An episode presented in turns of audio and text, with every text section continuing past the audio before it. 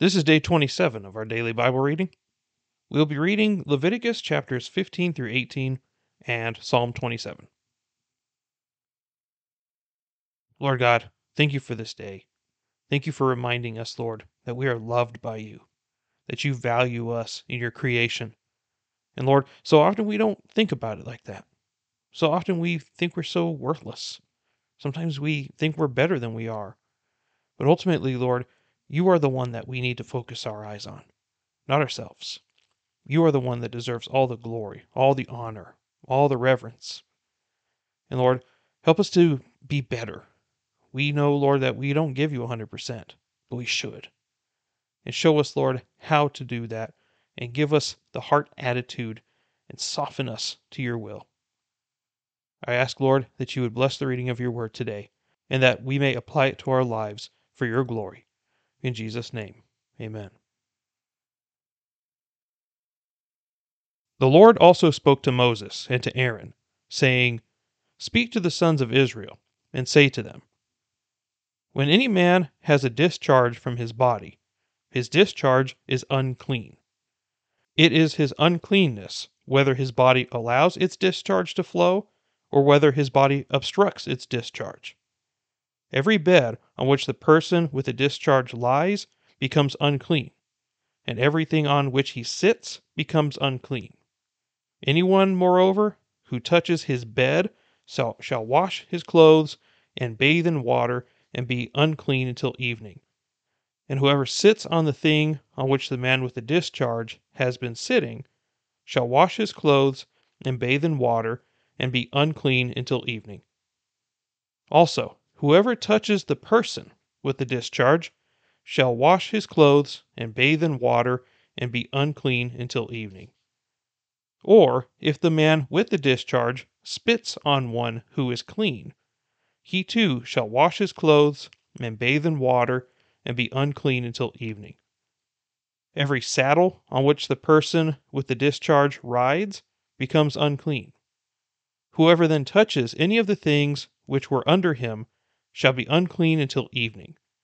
And he who carries them shall wash his clothes and bathe in water and be unclean until evening. Likewise, whomever the one with the discharge touches without having rinsed his hands in water shall wash his clothes and bathe in water and be unclean until evening. However, an earthenware vessel which the person with the discharge touches shall be broken and every wooden vessel shall be rinsed in water. Now, when the man with the discharge becomes cleansed from his discharge, then he shall count off for himself seven days for his cleansing. He shall then wash his clothes and bathe his body in running water, and will become clean. Then on the eighth day he shall take for himself two turtle doves or two young pigeons, and come before the Lord to the doorway of the tent of meeting, and give them to the priest. And the priest shall offer them, one for a sin offering, and the other for a burnt offering. So the priest shall make atonement on his behalf before the Lord because of his discharge. Now, if the man has a seminal emission, he shall bathe all his body in water and be unclean until evening. As for any garment or any leather on which there is seminal emission, it shall be washed with water and be unclean until evening. If a man lies with a woman so that there is a seminal emission, they shall both bathe in water and be unclean until evening. When a woman has a discharge, if her discharge in her body is blood, she shall continue in her menstrual impurity for seven days and whoever touches her shall be unclean until evening. Everything also on which she lies during her menstrual impurity shall be unclean, and everything on which she sits shall be unclean. Anyone who touches her bed shall wash his clothes and bathe in water and be unclean until evening. Whoever touches anything on which she sits shall wash his clothes and bathe in water and be unclean until evening whether it be on the bed or on the thing on which she is sitting, when he touches it, he shall be unclean until evening. If a man actually lies with her so that her menstrual impurity is on him, he shall be unclean seven days, and every bed on which he lies shall be unclean. Now, if a woman has a discharge of her blood many days, not at the period of her menstrual impurity, or if she has a discharge beyond that period, all the days of her impure discharge she shall continue as though in her menstrual impurity. She is unclean. Any bed on which she lies all the days of her discharge shall be to her like her bed at menstruation, and everything on which she sits shall be unclean, like her uncleanness at that time. Likewise, whoever touches them shall be unclean, and shall wash his clothes, and bathe in water, and be unclean until evening. When she becomes clean from her discharge, she shall count off for herself seven days, and afterward she is clean. Then on the eighth day she shall take for herself two turtle doves or two young pigeons, and bring them in to the priest, to the doorway of the tent of meeting. The priest shall offer the one for a sin offering, and the other for a burnt offering. So the priest shall make atonement on her behalf before the Lord because of her impure discharge. Thus you shall keep the sons of Israel separated from their uncleanness, so that they will not die in their uncleanness by their defiling my tabernacle that is among them. This is the law for the one with a discharge, and for the man who has a seminal emission, so that he is unclean by it, and for the woman who is ill because of menstrual impurity, and for the one who has a discharge, whether a male or a female, or a man who lies with an unclean woman. Now the Lord spoke to Moses after the death of the two sons of Aaron, when they had approached the presence of the Lord and died. The Lord said to Moses, Tell your brother Aaron that he shall not enter at any time into the holy place inside the veil, before the mercy seat which is on the ark, or he will die. For I will appear in the cloud over the mercy seat. Aaron shall enter the holy place with this with a bull for a sin offering, and a ram for a burnt offering. He shall put on the holy linen tunic, and the linen undergarments shall be next to his body. He shall be girded with a linen sash, and attired with a linen turban. These are holy garments. Then he shall bathe his body in water and put them on. He shall take from the congregation of the sons of Israel two male goats for a sin offering, and one ram for a burnt offering. Then Aaron shall offer the bull for the sin offering, which is for himself, that he may make atonement for himself and for his household. He shall take the two young goats and present them before the Lord at the doorway of the tent of meeting. Aaron shall cast lots for the two goats, one lot for the Lord, and the other lot for the scapegoat. Then Aaron shall offer the goat on which the lot for the Lord fell, and make it a sin offering. But the goat on which the lot for the scapegoat fell shall be presented alive before the Lord, to make atonement upon it, to send it into the wilderness as the scapegoat. Then Aaron shall offer the bull of the sin offering, which is for himself, and make atonement for himself and for his household. He shall slaughter the bull of the sin offering, which is for himself. He shall take a fire pan full of coals of fire from upon the altar before the Lord, and two handfuls of finely ground sweet incense, and bring it inside the veil. He shall put the incense on the fire before the Lord that the cloud of incense may cover the mercy seat that is on the ark of the testimony, otherwise he will die. Moreover, he shall take some of the blood of the bull and sprinkle it with his finger on the mercy seat on the east side. Also in front of the mercy seat, he shall sprinkle some of the blood with his finger seven times. Then he shall slaughter the goat of the sin offering, which is for the people and bring its blood inside the veil, and do with its blood as he did with the blood of the bull, and sprinkle it on the mercy seat and in front of the mercy seat. He shall make atonement for the holy place, because of the impurities of the sons of Israel, and because of their transgressions in regard to all their sins. And thus he shall do for the tent of meeting, which abides with them in the midst of their impurities. When he goes in to make atonement in the holy place, no one shall be in the tent of meeting until he comes out, that he may make atonement for himself and for his household and for all the assembly of Israel. Then he shall go out to the altar that is before the Lord, and make atonement for it, and shall take some of the blood of the bull and of the blood of the goat, and put it on the horns of the altar on all sides. With his finger he shall sprinkle some of the blood on it seven times, and cleanse it, and from the impurities of the sons of Israel consecrate it. When he finishes atoning for the holy place, and the tent of meeting, and the altar, he shall offer the live goat. Then Aaron shall lay both of his hands on the head of the live goat, and confess over it all the iniquities of the sons of Israel, and all their transgressions in regard to all their sins. He shall lay them on the head of the goat, and send it away into the wilderness by the hand of a man who stands in readiness. The goat shall bear on itself all their iniquities to a solitary land, and he shall release the goat in the wilderness. Then Aaron shall come into the tent of meeting, and take off the linen garments which he put on when he went into the holy place, and shall leave them there.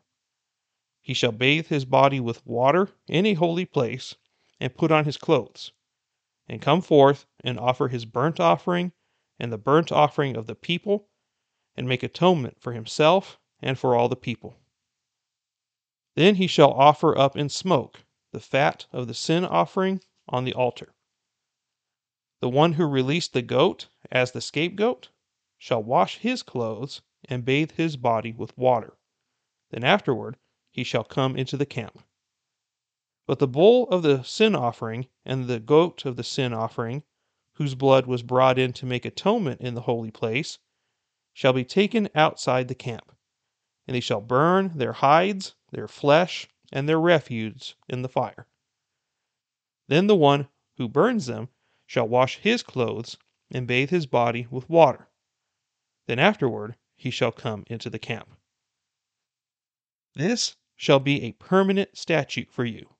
In the seventh month, on the tenth day of the month, you shall humble your souls and not do any work, whether the native or the alien who sojourns among you. For it is on this day that atonement shall be made for you to cleanse you. You will be clean from all your sins before the Lord. It is to be a Sabbath of solemn rest for you, that you may humble your souls. It is a permanent statute. So the priest who is anointed and ordained to serve as priest in his father's place shall make atonement. He shall thus put on the linen garments, the holy garments, and make atonement for the holy sanctuary. And he shall make atonement for the tent of meeting and for the altar. He shall also make atonement for the priests and for all the people of the assembly. Now you shall have this as a permanent statute, to make atonement for the sins of Israel for all their sins once every year. And just as the Lord had commanded Moses, so he did. Then the Lord spoke to Moses, saying, Speak to Aaron and to his sons and to all the sons of Israel, and say to them, This is what the Lord has commanded, saying, Any man from the house of Israel who slaughters an ox or a lamb or a goat in the camp, or who slaughters it outside the camp, and has not brought it to the doorway of the tent of meeting to present it as an offering to the Lord before the tabernacle of the Lord, Blood guiltiness is to be reckoned to that man. He has shed blood, and that man shall be cut off from among his people. The reason is so that the sons of Israel may bring their sacrifices which they were sacrificing in the open field, that they may bring them in to the Lord at the doorway of the tent of meeting to the priest, and sacrifice them as sacrifices of peace offerings to the Lord. the priest shall sprinkle the blood on the altar of the Lord at the doorway of the tent of meeting, and offer up the fat in smoke as a soothing aroma to the Lord. They shall no longer sacrifice their sacrifices to the goat demons with which they play the harlot. This shall be a permanent statute to them throughout their generations. Then you shall say to them, Any man from the house of Israel, or from the aliens who sojourn among them, who offers a burnt offering or a sacrifice, and does not bring it to the doorway of the tent of meeting to offer it to the Lord, that person also shall be cut off from the people. And any man from the house of Israel, or from the aliens who sojourn among them, who eats any blood, I will set my face against that person who eats blood, and will cut him off from among his people. For the life of the flesh is in the blood, and I have given it to you on the altar to make atonement for your souls. For it is the blood, by reason of the life, that makes atonement. Therefore I said to the sons of Israel, No person among you may eat blood, nor may any alien who sojourns among you eat blood. So when any man from the sons of Israel, or from the aliens who sojourn among them, in hunting catches a beast or a bird which may be eaten, he shall pour out its blood and cover it with earth. For as for the life of all flesh, its blood is identified with its life. Therefore I said to the sons of Israel, You are not to eat the blood of any flesh, for the life of all flesh is its blood. Whoever eats it shall be cut off. When any person eats an animal which dies or is torn by beasts, whether he is a native or an alien, he shall wash his clothes and bathe in water and remain unclean until evening. Then he will become clean. But if he does not wash them or bathe his body, he shall bear his guilt. Then the Lord spoke to Moses, saying, Speak to the sons of Israel, and say to them, I am the Lord your God. You shall not do what is done in the land of Egypt, where you lived, nor are you to do what is done in the land of Canaan, where I am bringing you you shall not walk in their statutes. You are to perform my judgments and keep my statutes, to live in accord with them. I am the Lord your God. So you shall keep my statutes and my judgments, by which a man may live if he does them. I am the Lord. None of you shall approach any blood relative of his to uncover nakedness. I am the Lord. You shall not uncover the nakedness of your father, that is, the nakedness of your mother. She is your mother. You are not to uncover her nakedness. You shall not uncover the nakedness of your father's wife. It is your father's nakedness. The nakedness of your sister, either your father's daughter or your mother's daughter, whether born at home or born outside, their nakedness you shall not uncover the nakedness of your son's daughter or your daughter's daughter, their nakedness you shall not uncover, for their nakedness is yours. The nakedness of your father's wife's daughter, born to your father, she is your sister. You shall not uncover her nakedness. You shall not uncover the nakedness of your father's sister. She is your father's blood relative. You shall not uncover the nakedness of your mother's sister, for she is your mother's blood relative. You shall not uncover the nakedness of your father's brother. You shall not approach his wife, she is your aunt. You shall not uncover the nakedness of your daughter in law, she is your son's wife. You shall not uncover her nakedness. You shall not uncover the nakedness of your brother's wife it is your brother's nakedness. You shall not uncover the nakedness of a woman and of her daughter, nor shall you take her son's daughter or her daughter's daughter to uncover her nakedness.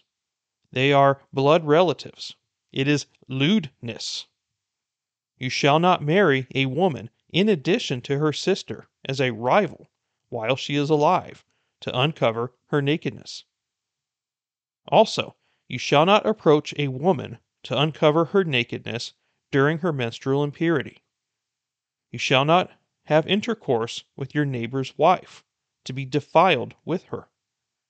You shall not give any of your offspring to offer them to Molech, nor shall you profane the name of your God. I am the Lord.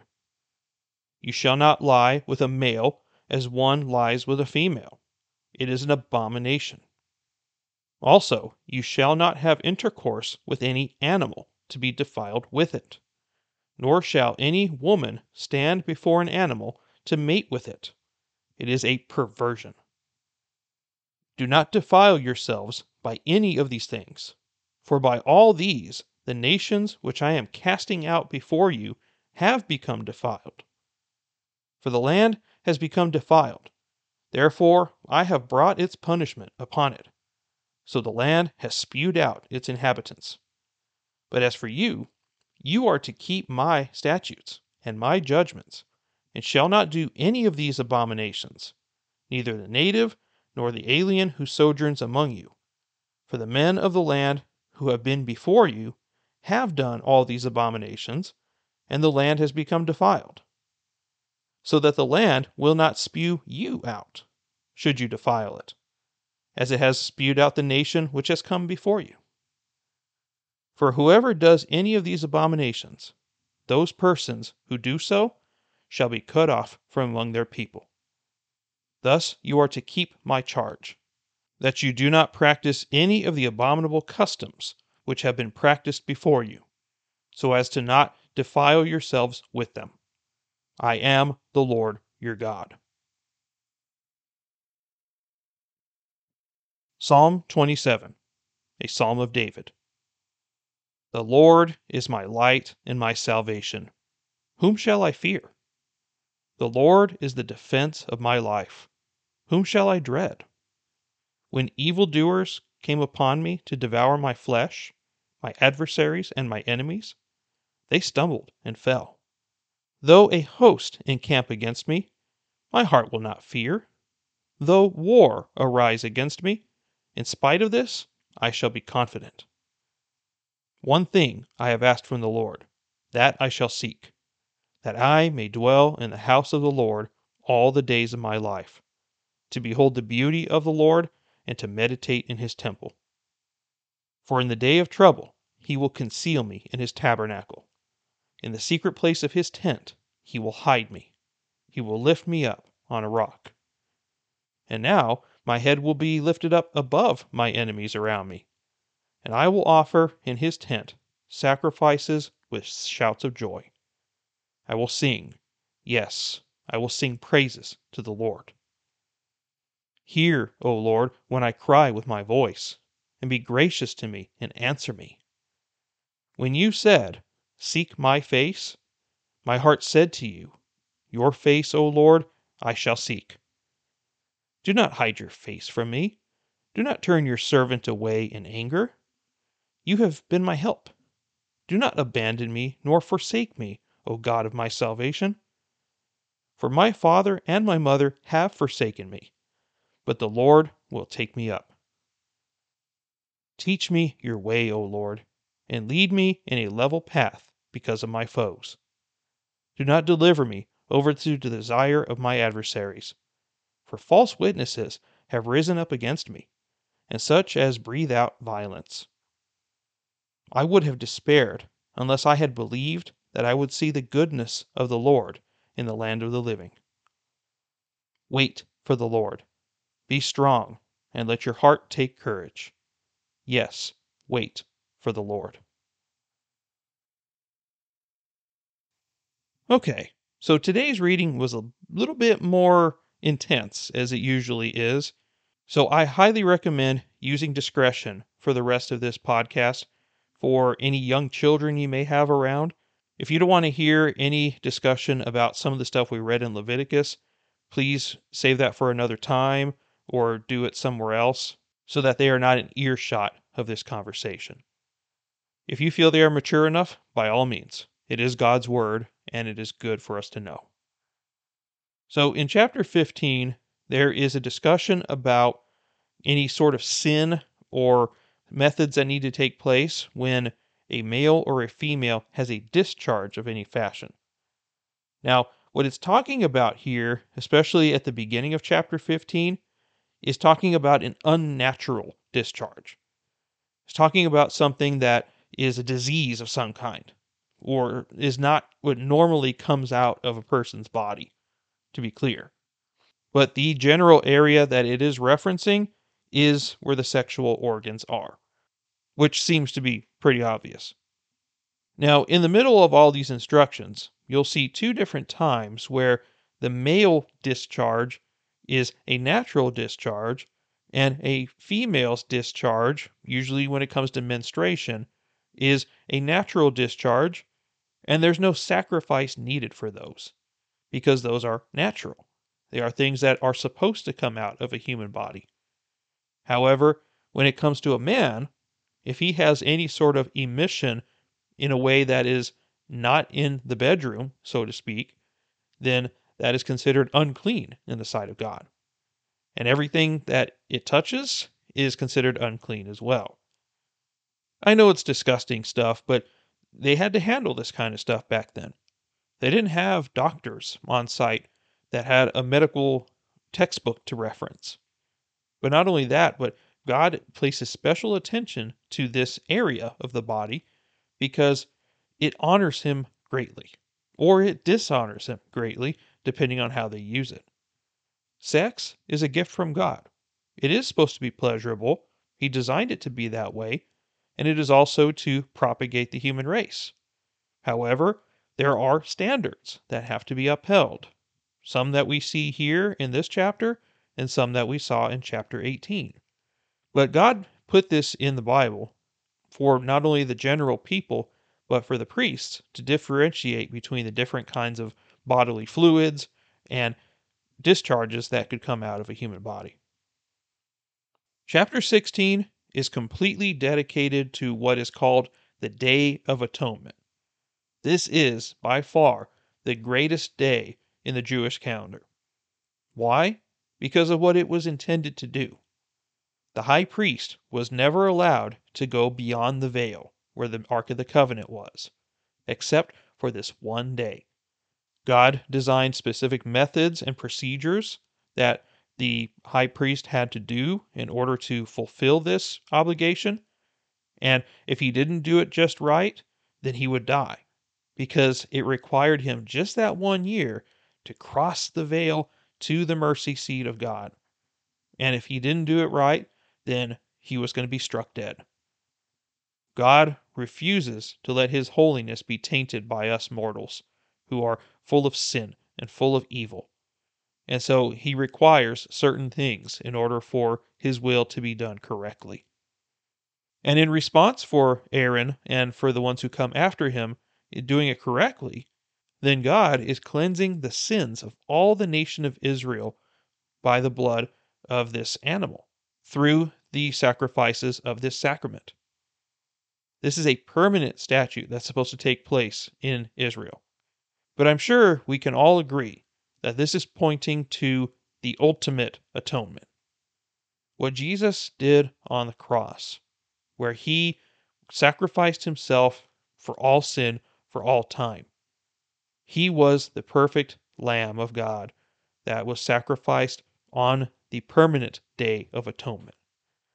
All the ones who believe in his name are cleansed from their sins forever and ever and ever. This was just a sneak preview of what God intended to do. And just in the same way that he used a scapegoat to put all the sins of Israel on and send it off into the wilderness, Jesus was our scapegoat.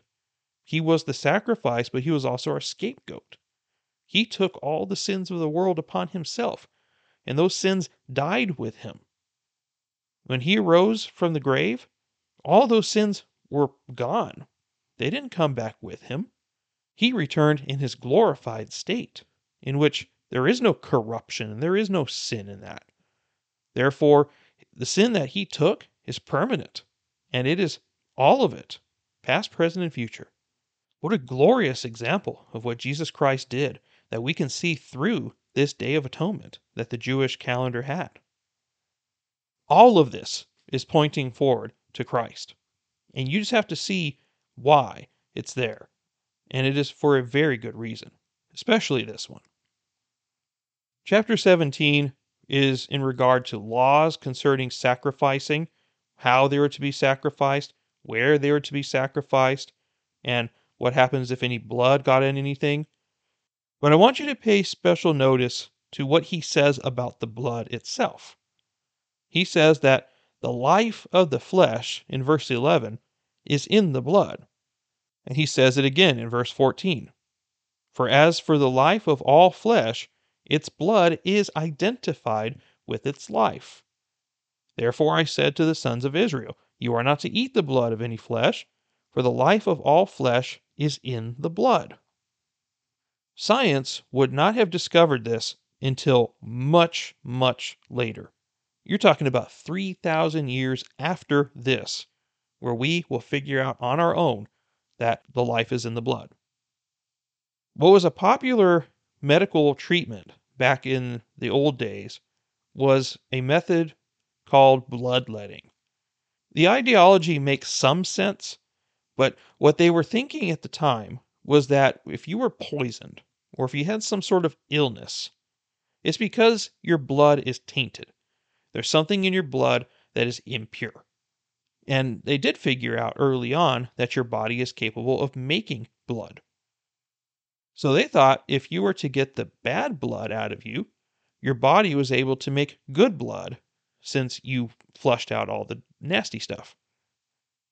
This was a common practice, and a lot of doctors did this in order to cure patients of their illnesses. However, it often killed more people than it actually helped. And there are several famous people, including our first president, George Washington, that died because of bloodletting. God said 3,000 years ago that the life is in the blood. And yet it took us so long to figure it out on our own. And it's also the same thing when it comes to cleansing. You saw every time there's a discharge or blood got on somebody that they were to wash in running water. That was not a common practice. Nobody really thought in those days that there was a difference between standing water and flowing water. But God is making a distinction here that running water is healthier for you because it flushes away all the bad stuff. There's something to be said about that. And they wouldn't have understood what viruses and bacteria was back then. So God made it in such a way where they could understand it by giving them laws and commands regarding how to wash themselves and how to take care of themselves. Then we come to chapter 18, which I'm not going to go into too much detail on, but it's obviously in regard to sexual relationships. Notice the pairings of certain groups. For example, if you look at verse 7, you shall not uncover the nakedness of your father, that is, the nakedness of your mother. It puts both the father and the mother into one category if the nakedness of the father is exposed. You see that also with other pairings. For the uncle, it is the aunt's nakedness. If it's the brother in law, it's your sister in law's nakedness. You see how it has those pairings, right? Remember what God said in the garden A man shall leave his father and mother and will cleave to his wife, and the two will become one flesh. So at that point on, once you are married and you are one flesh, the nakedness of one is the nakedness of the other. One brings shame to the other if it is violated. And so God puts that distinction in there intentionally. But not only that, but did you notice the change of tone in chapter 18? Especially at the very beginning of the chapter, you see a greater intensity, more strict of a tone than you did in the other ones. Not like the other ones were less important, but God is taking extra care to enforce this command because what the nations are doing around them is disgusting. It was mentioning earlier on that they were sacrificing to goat demons, which is something that Satanists still do today. Nothing has changed. It's the same thing with sexual perversion. It has been a problem from the very beginning. Some of the stuff we're seeing today with bestiality, homosexuality, multiple partners, casual sex, all that stuff is ungodly. It is of no value. It is worldly and it is disgusting to God. You can see it for yourself right here, where all of it is. I don't need to go any further than that. This has always been a root problem in the fall of man.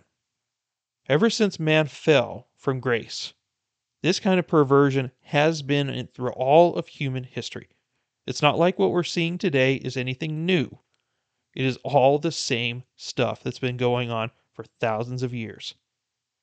And God's stance on it has not changed, and it will never change. There will be no point in human history where God will say any of these perversions is okay. It will never be that way. And so, while people don't like to hear that, it is the absolute truth. God designed sexuality to be between a man and a woman for life in the bed of marriage. That's it. Anything other than that is an abomination to God. It's as simple as that. Not to mention the sacrificing of your offspring. How disgusting that is. You know what the equivalent of offering your children to Molech is? Abortion. It's the same thing. In fact, they are worshiping Molech by murdering unborn children. And in this case, they had a super hot statue with these big burning hands. And it was a god named Molech. And so when a newborn child was born, or a stillborn, they would throw that thing into the hands of that pagan god and burn it alive. How disgusting. And just even talking about it angers me. None of this is okay. And so we can justify all we want about pro choice or what if the woman was raped or all these different things. And while some of those things are indeed tragic, I'm not taking away that. God's standard still stands. Life must be preserved. Life must have a chance. We do not decide who lives and who dies. God is responsible for that. Pregnancy happens because God wills it to be. We may not understand why, we may not agree with the methods in which it happened, but ultimately, God is sovereign. We can't forget that very important fact. And if you are with child, take care of that child. That child is a gift from God. And we need to take care of our children. The next generation must be preserved, and they must be brought up in the knowledge and the fear of God, which is severely lacking today. God presents all this to us just like he says at the very end of the chapter. You are to keep my charge, you are to keep my commandments that you do not practice any of the abominable customs which have been practiced before you, so as to not defile yourselves with them. We are to be a holy people. God wants us to be holy as He is holy. And all the world around us is doing all this disgusting stuff. We are not to take part of any of it, ever. God has decreed it, therefore we must obey. Now, moving on to a lighter topic, Psalm 27 is one of my favorite Psalms in the entire Bible. I love this Psalm, and I've taken the time to memorize it in the past. It is just so wonderful to consider all the things that God has done. This is a monumental psalm of praise. There are so many things that David is talking about here in how he has confidence in the Lord, he's praying for victory, and God gives him the victory. He rejoices on waiting for the Lord. God is with us every step of the way.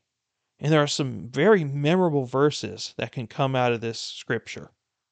I highly recommend taking the time to dig deep into this psalm. There is such a wellspring of wisdom and joy that can be gained from it. But let's go ahead and go through our verse of the day. It'll be Psalm chapter 27, verse 4. This is a valuable one to know. One thing I have asked from the Lord, that I shall seek, that I may dwell in the house of the Lord all the days of my life, to behold the beauty of the Lord and to meditate in his temple. Another good one to accompany that would be verse 14. Wait for the Lord, be strong, and let your heart take courage. Yes, wait for the Lord. Let God do his wondrous work in the world and in you. Leave room for his mercy. Leave room for his grace. Leave room for his justice. And he will do much better than any of us could do. And with that, that's a good place to stop for today. Thank you for listening. I'm Ryan, and we'll see you next time. Take care, and God bless you.